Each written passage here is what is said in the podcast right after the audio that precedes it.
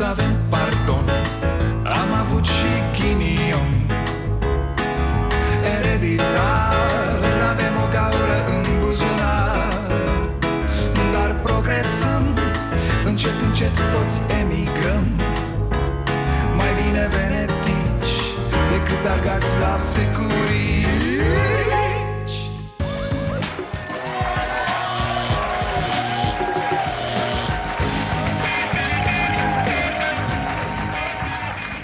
Bun venit la Starea Nației, eu sunt Dragoș Pătraru, gazda dumneavoastră.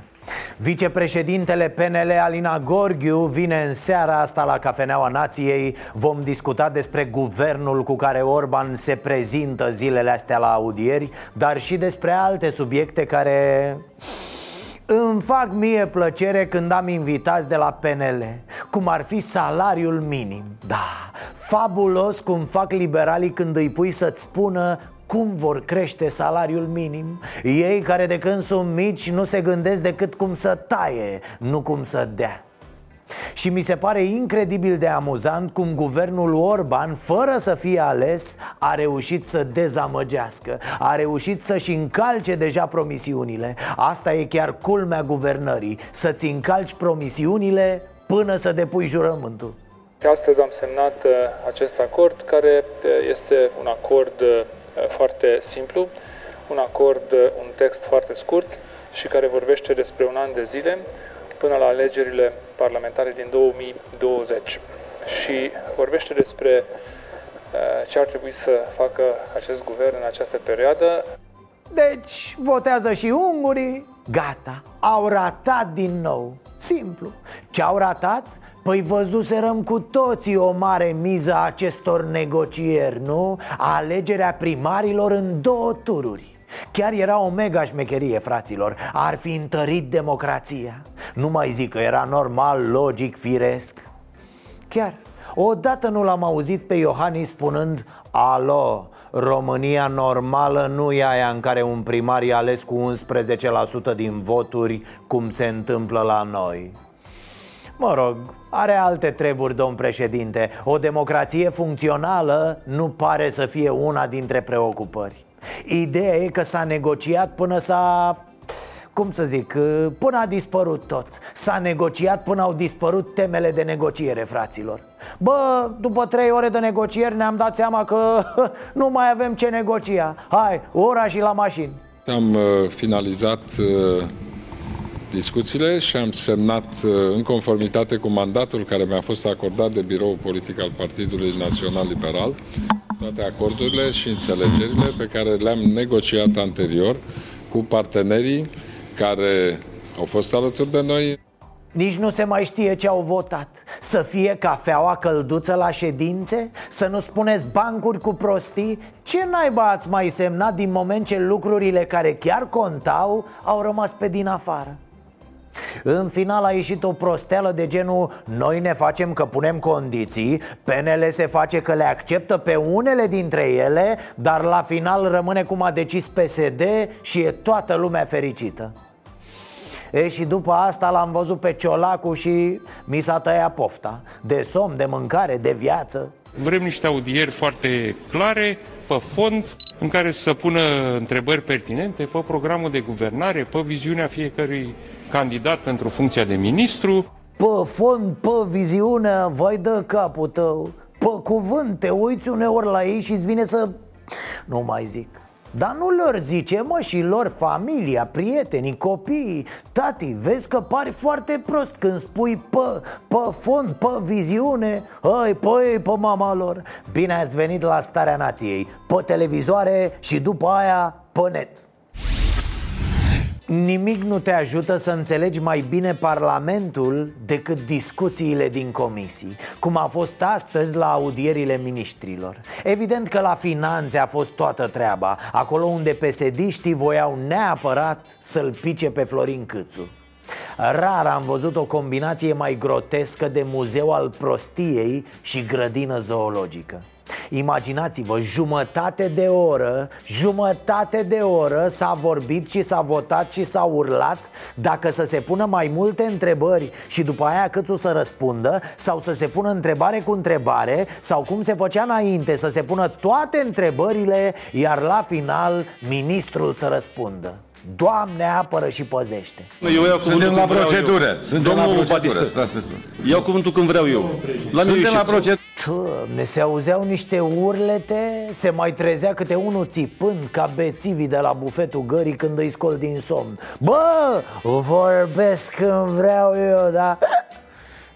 Dar Mărlando, fraților, Mărlando Teodorovici a fost peste toți. N-a existat muscă în sala aia care să bâzâie și pe care Teodorovici să nu o întrerupă cu o glumiță de rahat. Zici că-i hazna cu glumițe, așa le scoate din el, niște verzituri, niște stricăciuni, dar el râde. Rar am văzut corcitură mai hidoasă de măscărici cu jivină politică incultă. Sper să nu mai ajungem niciodată cu țara la acest nivel de impostură. Te întreb, PSD-ule, cum ai ajuns aici? Uite așa, cu astfel de oameni scoși în față. Domnule viitor ministru, am și eu o întrebare. Ce să...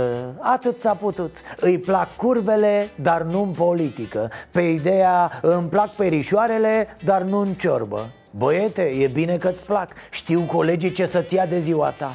Literalmente, omul se chinuia să nu tacă. O continuă zvârcolire, ca aia de la spitalul de glumeți care refuză tratamentul. Da, Mărlando e delegat. Dar erați bun și făceați să nu mai erați de vis. Tu de când vii? Tu de unde ești? Mâncați. Ia-ți-l pe Barna și duceți-vă unde se duce el. Da, grămadă. Dar luați-o pe rând. Chiftele vi le fac eu. Nici n-are sens ce spune. Pur și simplu debitează chestii. Dă din el la ce și așa. Au, mâncați-a și ia-ți-l pe Barna și duceți-vă unde se duce el, dar grămadă, chiftelele vi le fac eu?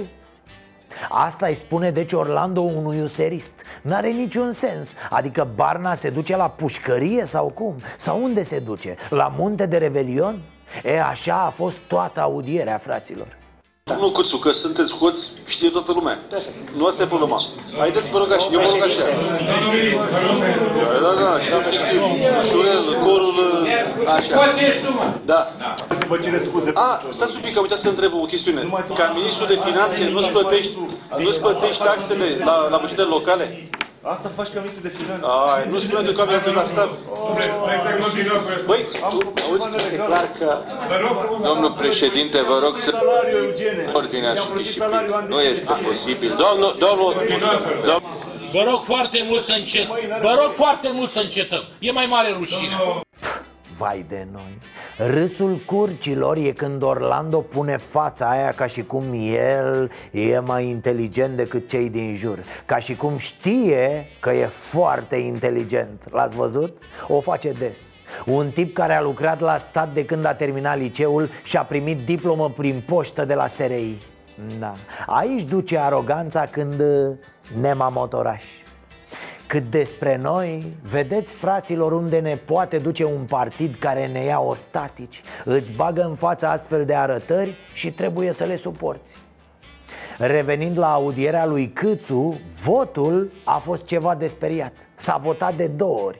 Se dă votul pentru domnul Florin Cîțu. Aviz favorabil. Sorin, vreau să aud răspunsurile. Vă rog să mă respectați. Vreau să aud răspunsurile la întrebările mele. Vă rog frumos. La pensie special. Dar nu mi-ați auzit vocea, domnul președinte, până acum și nu mai săriți. După alte scandaluri, alte țipete, a zis președintele comisiei: ia gata, mă, votăm, îmi bag picioarele. Și s-a votat, se aude președintele. S-a dat aviz favorabil. N-apucase Cîțu să răspundă nici la 2 întrebări din 30 câte avea. S-a mai discutat, s-a mai bălăcit Mărlando în jacuzziul cu lături. Apoi s-a votat din nou. Deci 19 la 19 ne pare foarte rău, domnul ministru, e aviz negativ. 19, dar ci că a fost aviz negativ. Nu înțelegi nimic, nici ei nu știau despre ce e vorba. De parcă mai conta ceva în afară de aviz negativ pentru aceștia așa ziși aleși. Pă, băiatule, n-ai văzut așa ceva? Niște mistreți în călduri scăpați în plantația de marihuana, clovi turbați. Îmi place băiatul ăsta. Bravo! Are nervi! Și iată că nici n-a trebuit să așteptăm prea mult. A fost, wow, peste noapte. Ministrul desemnat de la dezvoltare, domnul Ștefan Ion, a descoperit că avea o căsoaie la care nu prea plătea impozit. Da, omul are o casă de 910 metri pătrați. Un bordei, da, a greșit unul o grindă undeva și hop, s-a mai făcut un etaj. Cum, frate, să stai în 900 de metri pătrați? Se rătăcesc 10 familii în 900 de metri pătrați. Este o situație despre care acum am aflat și voi întreprinde toate demersurile pentru a o remedia. Da, are de plătit din urmă bani. A zis omul că plătește. Foarte tare este ce a scris pe Facebook, ci că acum a aflat. Ai, bă, cu metre! Deci tu plătești 100 de lei pentru 900 de metri pătrați și nu ți s-a părut nimic în neregulă până acum, a? Și mergi ministrul la dezvoltare, nici nu o să te duci la pârnaie. Ai grijă, fraiere, ce semnezi pe acolo.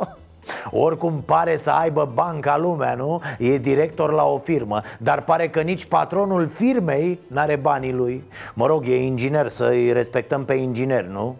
Ăsta e un ministru. Alt ministru talentat e domnul de la sănătate. Când l-am auzit azi, mi s-au muiat genunchii, fraților. În momentul de față, în România se aruncă 150 de inimi și 300 de plămâni la gunoi. Vă jur, m-am golit de sânge când am auzit. Boss, schimbă-ți puțin vocabularul. Nu că aruncăm inim la gunoi, Doamne. Adică ne-ai luat prea tare, înțelegi ce zic? Și vii așa direct, bă, aruncăm inim la gunoi. Leșină mamele, domne, se prăbușesc gravidele, cad pensionarii din picioare. Tati, stai un pic, suntem mulți vulnerabili în țara asta. Ia-ne mai ușor. Sunteți grozavi, numai fumuri și pretenții. PSD nu vine în parlament la votul noului guvern. Despre pro-România nu se știe. Dar întrebarea care se pune în această țară a absurdului este următoarea. Unde naiba în lumea asta parlamentarii anunță dinainte cu seninătate că hei, noi nu venim la muncă în ziua de luni? Cum e posibil așa ceva? Cum e posibil ca primii bugetari ai țării să urineze pe ideea de muncă și de responsabilitate în general? Partidul Social-Democrat nu va participa la vot, iar cei care vor participa înseamnă că trădează Partidul Social-Democrat și vor trebui să plece din partid. Eu cred că toți cei care vor vota acest guvern sunt parte a programului de guvernare și vor trebui să răspundă în fața populației. Mă rog, lăsăm la o parte treaba aia cu tăierile, cu reducerea sumelor pentru persoanele cu dizabilități. Stai liniștită, Veorico, nu stai nimeni din bani. Deci lăsăm deoparte aceste turbări electorale, vorbele. Însă cum naiba să înțelegi că niște parlamentari zic noi nu venim la muncă luni? O, da, suntem angajați, avem cărți de muncă, dar nu venim, nu vrem. E miezul nopții minții. Și problema e mai nasoală. Vedeți, Constituția, legile fac astfel de stipulări legate de quorum tocmai ca să fie mai mulți parlamentari în sală, tocmai pentru ca un guvern să fie reprezentativ, mai reprezentativ dacă vreți. E și tu ca partid ce faci? Te folosești de fapt de prag ca să blochezi. Aici nu vorbim de votul pentru ceva. Nu se votează, adică pedeapsa cu moartea sau nu știu ce temă foarte sensibilă. Moment în care un partid ar putea să spună boicot, ni se pare inadmisibil. Nu, aici e vorba de prezența la muncă într-o zi de luni. Eu sper ca până la urmă să nu-i fie frică domnului președinte Iohani să se confrunte cu o femeie. Săraca, e ea. Ce să mai... Veo, ți-am mai explicat de 1000 de ori. Nu mai spune că nu vine Iohani să se confrunte cu o femeie, de parcă femeia e definiția omului handicapat. Înțelegi? Te duce măcar atât mintea aia cu streașină deasupra. Dacă nu, apelează la cineva din jur. E da, asta voiam să vă zic. Ea o ține cu boicotul toată ziua, dar vrea de la Claus Iohannis să fie prezent. Asta-i Veorica, atât o duce pe ea bidonul, n-ai ce să faci. Iar un întreg partid stă încolonat în spatele ei. Merge PSD-ul cu Veorica în față, cum merg oamenii în spatele mortului. Doar că PSD-știi duc decența și bunul simț la groapă. Deci să nu pierzi ideea. Poți să ai tu Constituția de pe pământ, mama legilor poți să ai. Dacă oamenii vor să se folosească de legi pentru a face rău, așa se va întâmpla. Socialdemocrația au însă majoritatea în conducerea Parlamentului și vor să amâne momentul votului, astfel încât Viorica Dăncilă să rămână la Palatul Victoria până la alegerile prezidențiale din 10 noiembrie. Altfel spus, PSD nu vine la muncă, ajungând astfel să facă jocuri electorale. Ce poate fi mai stupid într-o democrație decât să te folosești de legi nu pentru cetățeni, ci pentru tine, ca partid, strict electoral? Bă, nu mergem la muncă, punct. Și astfel rămânem la putere. E cel mai tare paradox, să-ți păstrezi locul de muncă nemergând la muncă. Dacă se uită copiii la cum arată democrația noastră, probabil zic, bă, fie e ceva ce nu înțelegem noi, fie oamenii ăștia mari sunt proști făcuți grămadă. O, ia uite-o, mâncaia și cocul ei, că populară mai e. Cum se dă ea cu trocariciul ăla în aeroport. A fost cu avion de linie la Cluj și ce să vezi, a fost pozată de cineva absolut întâmplător în autobuzul din aeroport. O să vedeți cum o să fie cu Veorica până la alegeri. Deschizi ușa liftului, ia, hehe, precum clovnul ăla din filmele de groază. Deschizi frigiderul, Veo, hehe. Ridici capacul de la toaletă, hehe. Stai bă, că aici nu-i de glumă. I-ați zis bă și voi la mulți ani lui Nea Livache? Nici noi. Ce repede l-am uitat, bă, nici n-a cântat Dăncilă de 3 ori, că ne-am și lepădat de el. Suflete de atârnători ce suntem, dar unii nu l-au uitat. Spre exemplu, domnișoara Irina, care i-a dedicat o poezie. Mă gândeam, păi bine mă, fată, o poezie? Adică eu ți-am dat casă, mașină, te-am dus la partid să zică slugile faraoană, iar tu îmi dai o poezie? Măcar e de tine? Gata, am exagerat, da, e problema lor, să nu ne băgăm noi în... Dar stați că n-am încheiat ora de poezie. Să intre următorul concurent, domnul Mihai Fifor de la Craiova. Cine vă recomandă? Cine să mă recomande? Vocea și talentul meu. Mihai Fifor, da fraților, a postat pentru domnul șef al inimii lui, stăpânul creierului, fără număr, poezia Hannibal, sau, cum ar zice tovarășul Ion Iliescu, măi Hannibalule. Nimeni n-avea ceea ce el avea, superba lui trufie și elefanții și labele lor sfărâmând vertebrele acestor albi, albiți de spaimă. Vifore? Mă omori, mă omule? Mă omori? Unde ai ținut tu, mă, sub fața aia de instalator fără inimă, atâta sensibilitate? Bun, Fifor, bun. Ce poate fi mai înălțător pentru un stăpân decât să vadă că slugile nu l-au uitat? Ai fost un stăpân bun, Nea Livache. Ai avut suflet mare, le-ai dat să mănânce, iarna le-ai aruncat paie pe care să doarmă. N-ai fost ca alții, Livache, inimă de piatră.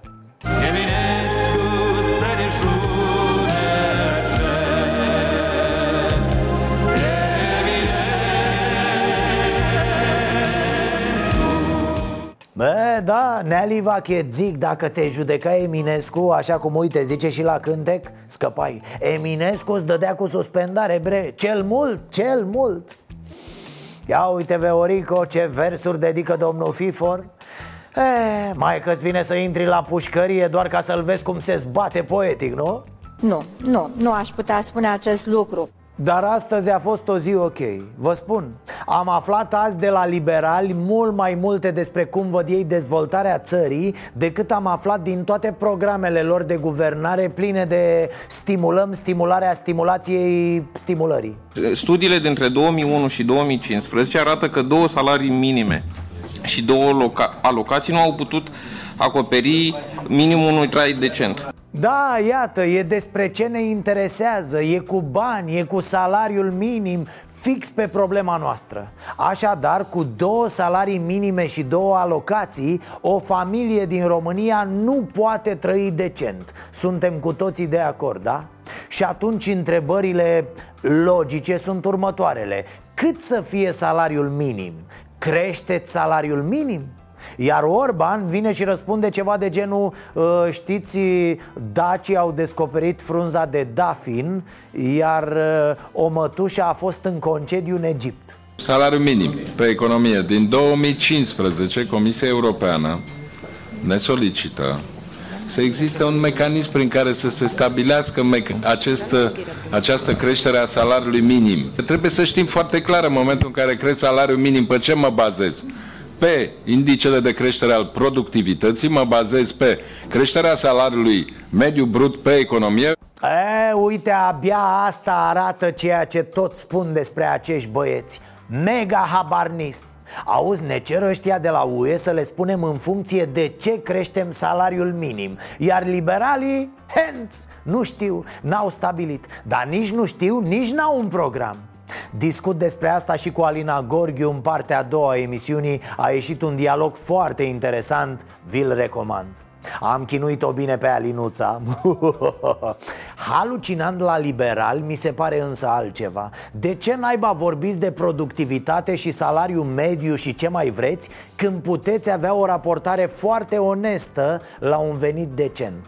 Adică să plecați invers, oameni buni. De ce sumă are nevoie un om ca să trăiască decent în România?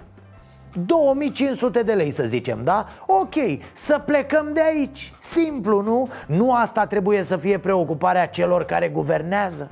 Un punct de vedere foarte frumos, dar nu politic. Nu poți tu, stat, să lași cu bună știință oameni sub pragul decenței, deși oamenii ăia muncesc. E ca și cum ai zice că boala X trece cu 2 aspirine, dar dai imediat o lege în care spui că fiecare are dreptul la o singură aspirină. Nu mai da, dă-o dracu.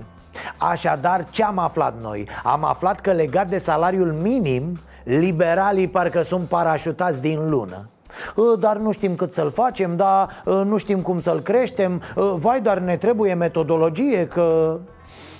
Bă, căpiaților, brusc nu mai știți ce bani le trebuie oamenilor ca să trăiască de la o lună la alta fără să se împrumute și fără să fie ajutați de rudele de la țară? Îi vezi că ajung de nu mai înțeleg nimic. Băi, dar oare oamenii au nevoie de bani? Că poate n-au. Și am mai aflat ceva. Domnul Orban este șomer. Eu aș fi curios să aflu dacă între timp și-a găsit un loc de muncă, dacă mai e șomer. Daniel Zanfir. Și Orban îi răspunde. Mai bine nu îi răspundea, sau mai bine îi zicea: taci, bă, vezi de treaba ta. Era mai bine. Eu nu trăiesc din bani publici, așa cum trăiește domnia sa din indemnizația pe care o primește de la Senat. Lucrez la a 3-a companie privată, care nu are nicio legătură și niciun contract cu statul. Orbane, dacă tăceai, inteligent rămâneai. Oameni buni, uitați ce mare rușine e pentru unul care vrea să fie prim-ministru, deci să reprezinte statul român, ca o firmă să aibă contract cu statul. Ce are, bă, dacă o firmă are contract cu statul? Automat fură dacă are contract cu statul? Sute, mii de firme au contracte cu statul. Sunt oamenii care lucrează în aceste firme niște infractori? Deci acest lăutar va fi premier. Da, unul căruia îi se pare o mare rușine pentru o firmă să aibă contract cu statul. Îl anunț pe această cale pe domnul Orban că aproape toate investițiile publice merg către firme private. Străzi, autostrăzi, școli, spitale, reparații, tot ce vreți. Banii merg către firme private care concurează în licitații. Bă, e greu să fie așa, să te conducă în viață ura asta dementă față de oameni. Auzi, nenea Orban? Dar de ce nu rămâi tu să reprezinți firma aia curată? Curată pentru că n-are contracte cu statul. Vai de noi, fraților, vai de noi.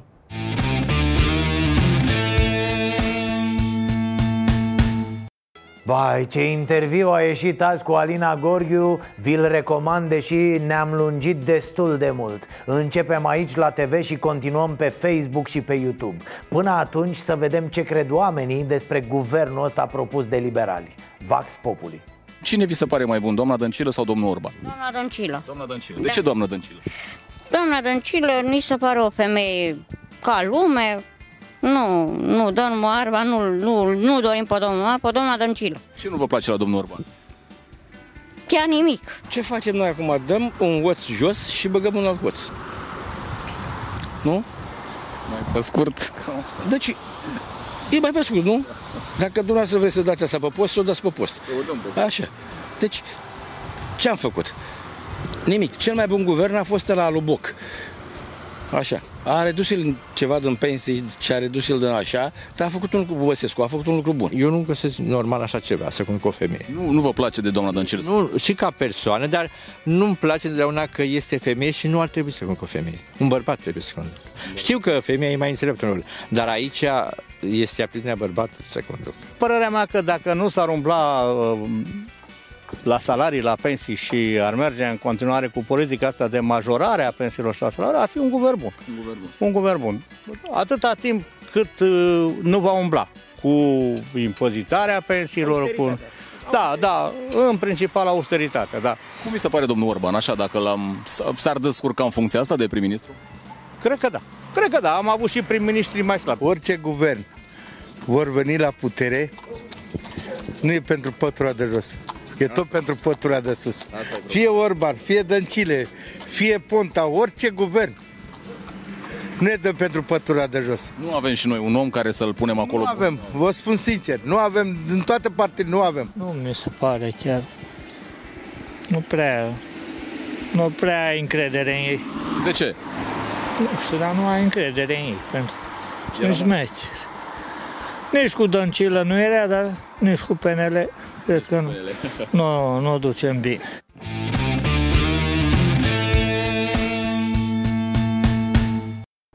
Suntem la Cafeneaua Nației, alături de mine, din nou, deci a revenit, nu așa, doamna Alina Gorghiu, sărut mâna. Bine vă regăsesc. Bine ați revenit pe la noi. Mi-am tras timbrul nou de Starea Nației.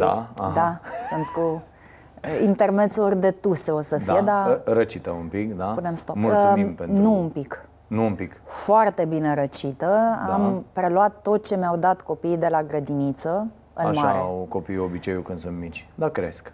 Okay. Au obiceiul să dea. Sunt foarte generoși, de vin zgârciți mai încolo. Da, ne-au dat de toate și am luat în cascadă. Eu sunt ultimul membru al familiei care a căpătat... această voce de înaltă ținută și mucozități și truse și sunt cu tot acâmul, să nu vă faceți iluzii că îmi lipsește ceva.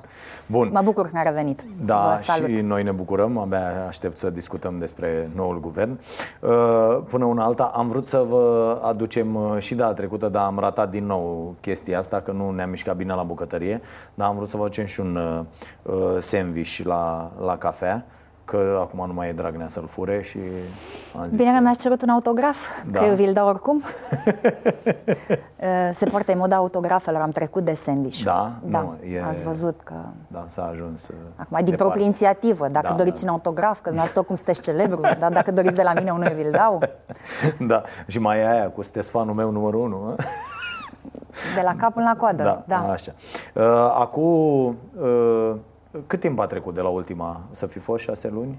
Cred că un pic mai bine. Cred că un pic mai bine de 6 luni. Ați zis așa, mai vorbim peste 2 ani când ieșim din opoziție. S-au mișcat mai repede lucrurile?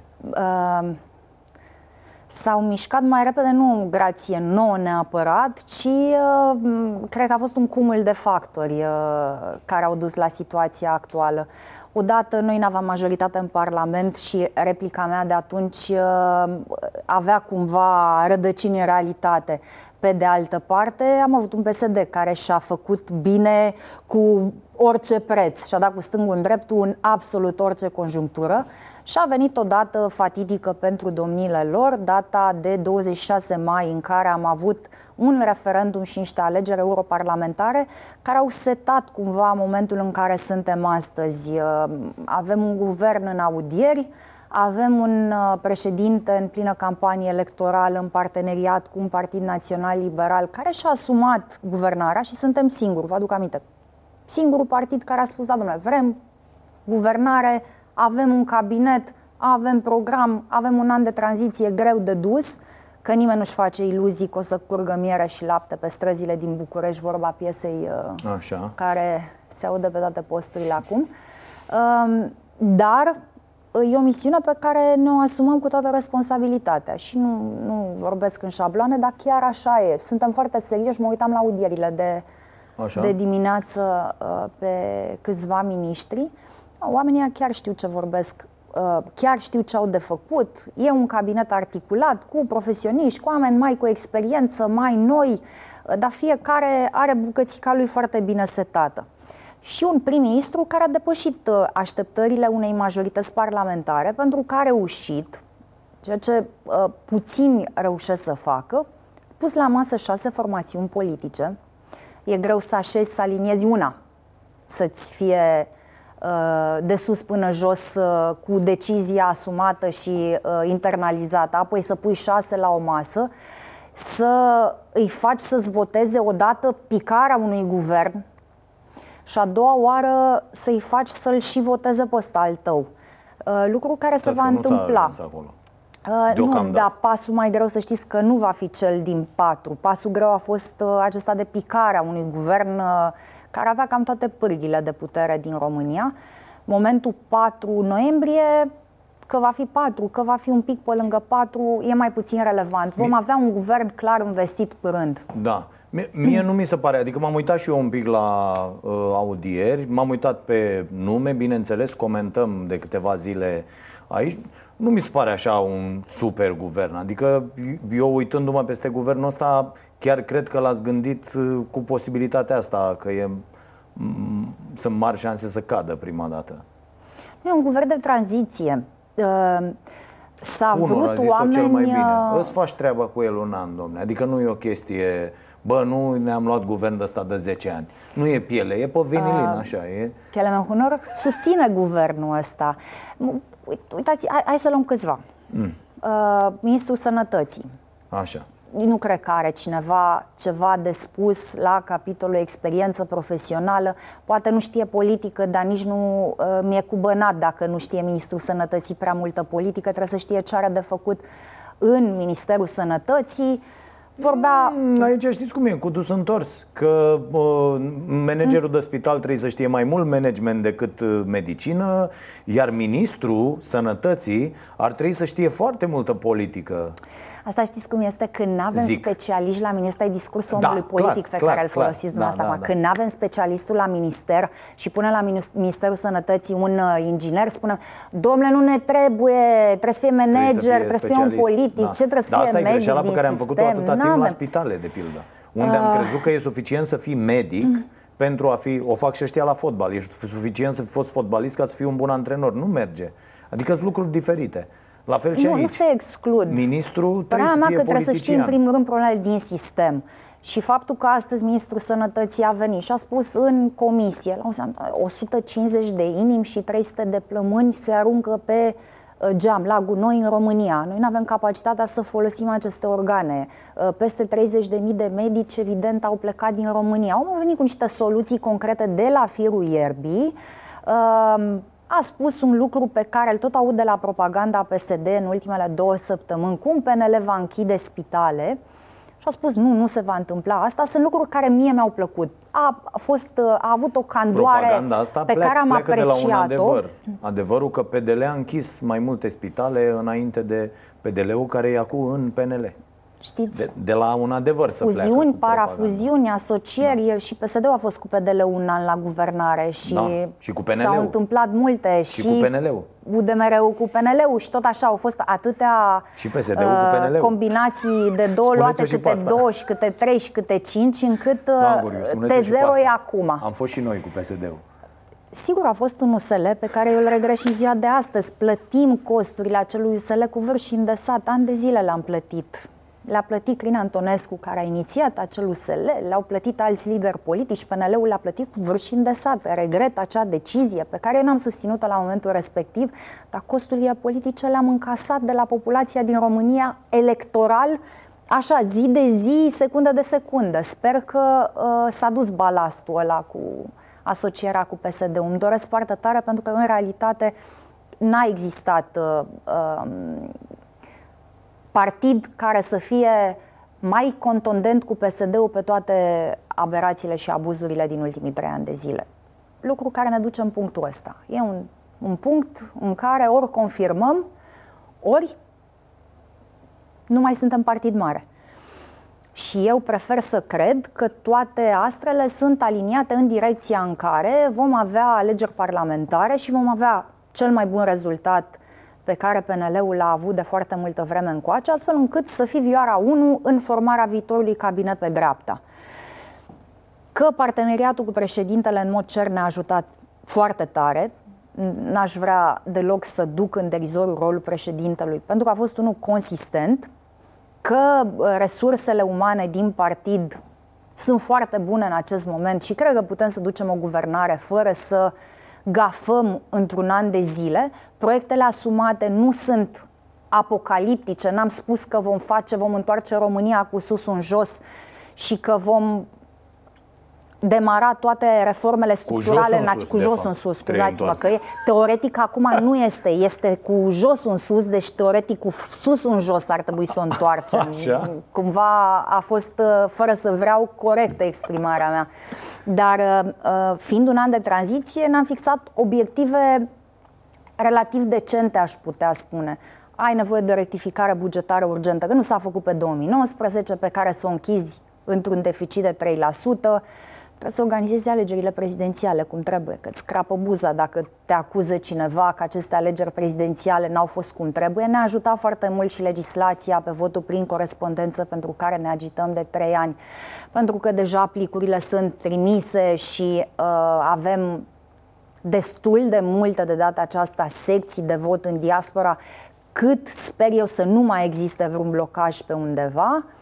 Bugetul pe anul viitor, Cîțu a anunțat că va prelua proiectul de buget la care acum în minister ar exista o primă formă, nu se știe mai mult de atâta, nu știm în ce formă e bugetul pe anul viitor, dar sigur se va lucra pe acest buget. Ce garanție există că nu se vine, să zicem că trece, deși eu am mari dubii că va trece acest guvern, nu mă impresionează cu absolut nimic, ba pe alocuri mă cam sperie și exemplele sunt evidente, domnul Florin Cîțu mă sperie cel mai tare, dar ce garanție avem că n-ajungeți acolo și ziceți, cum zic meșterii aia când vin, dar cine v-a lucrat aici? Nu, e nenorocire, nu putem să facem ce ne-am propus, că ăștia au făcut mari nenorociri, că nu știm exact dimensiunea dezastrului. Păi o știm, că nu știm în realitate.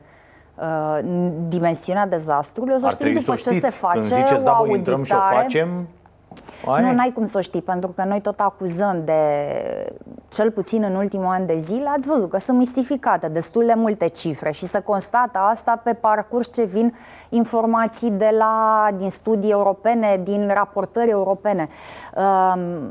Cifrele din buget în mare le cam știm, le-am auzit și de la domnul Tăricianu, acum, dacă nu mă înșel, vreo 2 săptămâni înainte să iasă de la guvernare, îi povestea doamnei Dăncilă de o gaură de 9 miliarde. Da. Apoi, dacă asta a fost acum câteva luni, s-o mai fi adunat ceva la gaura aia în care s-au distrus multe stele. Probabil că vorbim de lucruri pe care va trebui să le punem pe masă. Spunea premierul Orban, spunea și ministrul finanțelor, spuneau foarte mulți, se va face un audit în instituții, nu e nicio rușine, nu e niciun lucru lipsit de rațiune.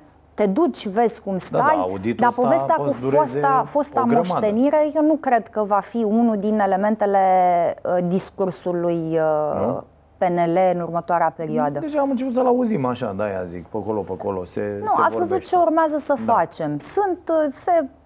Va face imediat organizarea ministerelor, faptul că avem 16 din 20 și pentru mine e un lucru mare, că tot spunem că facem asta, fiecare prim-ministru care vine tot spune cum reorganizează guvernul și reduce aparatul bun, acum e o chestie care durează un an, a venit, și da, realitate... niște, fiind o chestie de avarie, nu e să zici, domnule, ne-am organizat pe următorii nu știu câți ani. Cu toate astea, chiar dacă și aici pe ministere rămâne un post de vicepremier fără minister pentru doamna Turcan, care va coordona. I-a zis Orban, tu stai aici lângă mine, nu atinge nimic. E omul lui de bază. Raluca Turcan este unul din oamenii cu care Ludovic Orban a lucrat foarte bine. Deci nu e suficient că Orban a ajuns prim-ministru în țara asta. El are ca mână dreaptă pe Raluca Turcan. Nu cred că, și ministrul de finanțe Cîțu, nu cred că poate să fie mai înspăimântător pentru mine. Adică îmi vine să iau la fugă pe străzi. E o echipă care a reușit să facă performanță 3 ani de zile în opoziție. Acum mai rămâne să demonstreze că poate să facă performanță și în anul acesta de guvernare. Acum să mergem Dumnezeu, opoziția la PSD-ul ăsta din ultimii 3 ani e al naibii de ușor de făcut. Adică să prinzi PSD-ul ăsta în offside și să-l sancționezi n-a fost foarte greu. Dacă stau să mă gândesc, PSD-ul ăsta a pornit de la un scor important. Da, l-ați dus la un scor important. Că tot acum am venit să ziceți, am reușit Cioloș, să dăm acest PSD. Colegii noștri, fostul USL și așa mai departe. Cu toții l-ați dus la un scor. PSD-ul n-a făcut nimic. Eu pot să-mi asum ca să ajungă la scorul. Pe persoană fizică a făcut un lucru care a prins și cred că n-avem cum să-l negăm. Ce a făcut Alina Gorghiu pe persoană fizică și-a profitat PSD-ul? Nu, în calitate de om care a condus partidul alături de Vasile Blaga, e clar că undeva am făcut ceva greșit din moment ce PSD-ul a fost crezut de electoratul din România că va face numai bine. A promis cât a promis, noi n-am reușit să spunem electoratului că aceste promisiuni, sau n-am reușit să-i convingem, bă, oameni buni, nu puneți urechea la porcările pe care vi le spune PSD, că așa fac de fiecare dată. Când Blaga lângă dumneavoastră, nu v-am mai crezut.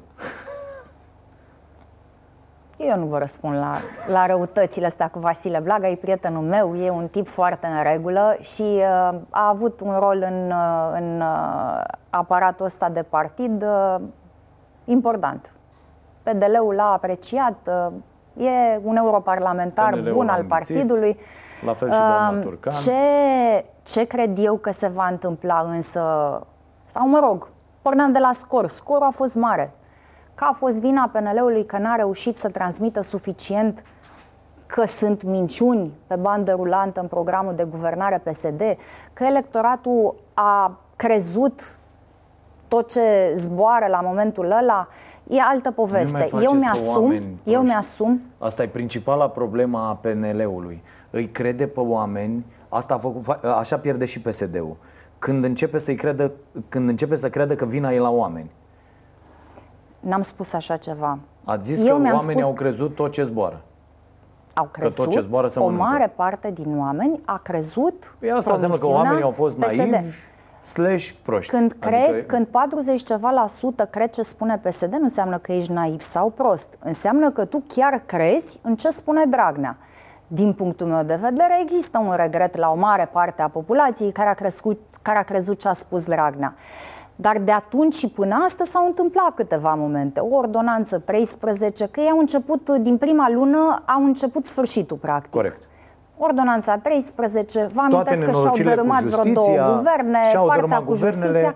Dar s-au întâmplat și salariul minim, s-au întâmplat și creșterea punctului de pensie, lucruri despre care vă propun să vorbim acum, imediat. Pe care primul ministru desemnat, despre respectarea angajamentului din legea pensiilor, a spus că este unul pe care ni-l asumăm fără niciun fel de ezitare. Ok, deci, ceea ce imediat, se va întâmpla în septembrie, vă rog. Privitor la creșterea pensiilor, pentru noi nu este deloc un lucru pe care să nu-l respectăm, ba dimpotrivă. E un angajament luat de Parlament, o lege promulgată de președintele României pe care Partidul Național Liberal o respectă. Continuăm discuția, vedem, urmărim împreună ceasul bun, un caz extraordinar în această seară și apoi ne mutăm cu discuția pe net, pagina noastră de Facebook și canalul nostru de YouTube și discutăm acolo, bineînțeles, despre salariul minim, despre tot ce urmează să se întâmple. Rămâneți cu noi!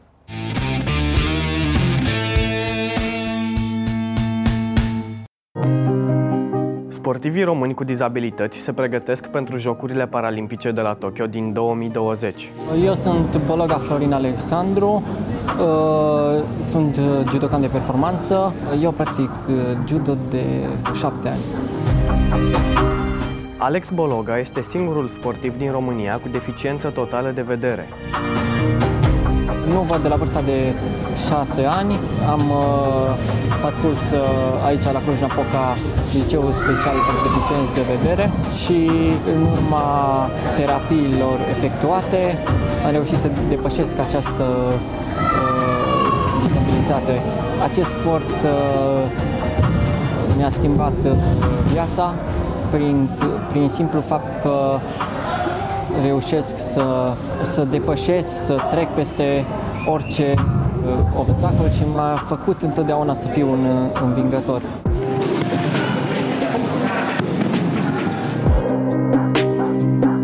Alex este dublu campion european la categoria 60 de kilograme. Pe mine m-a determinat să aleg judo, plăcerea de a ajunge întotdeauna pe podium, de a învinge, de a ști că pot să mă autodepășesc la fiecare competiție și la fiecare antrenament.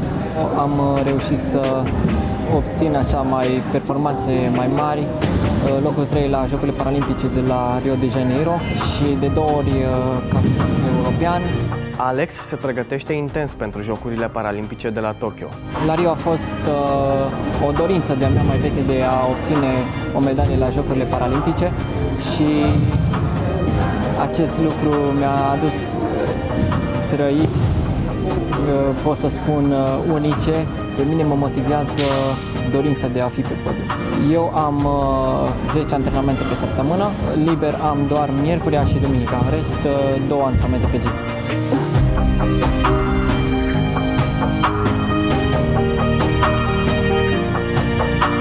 Sunt Alex Bologa.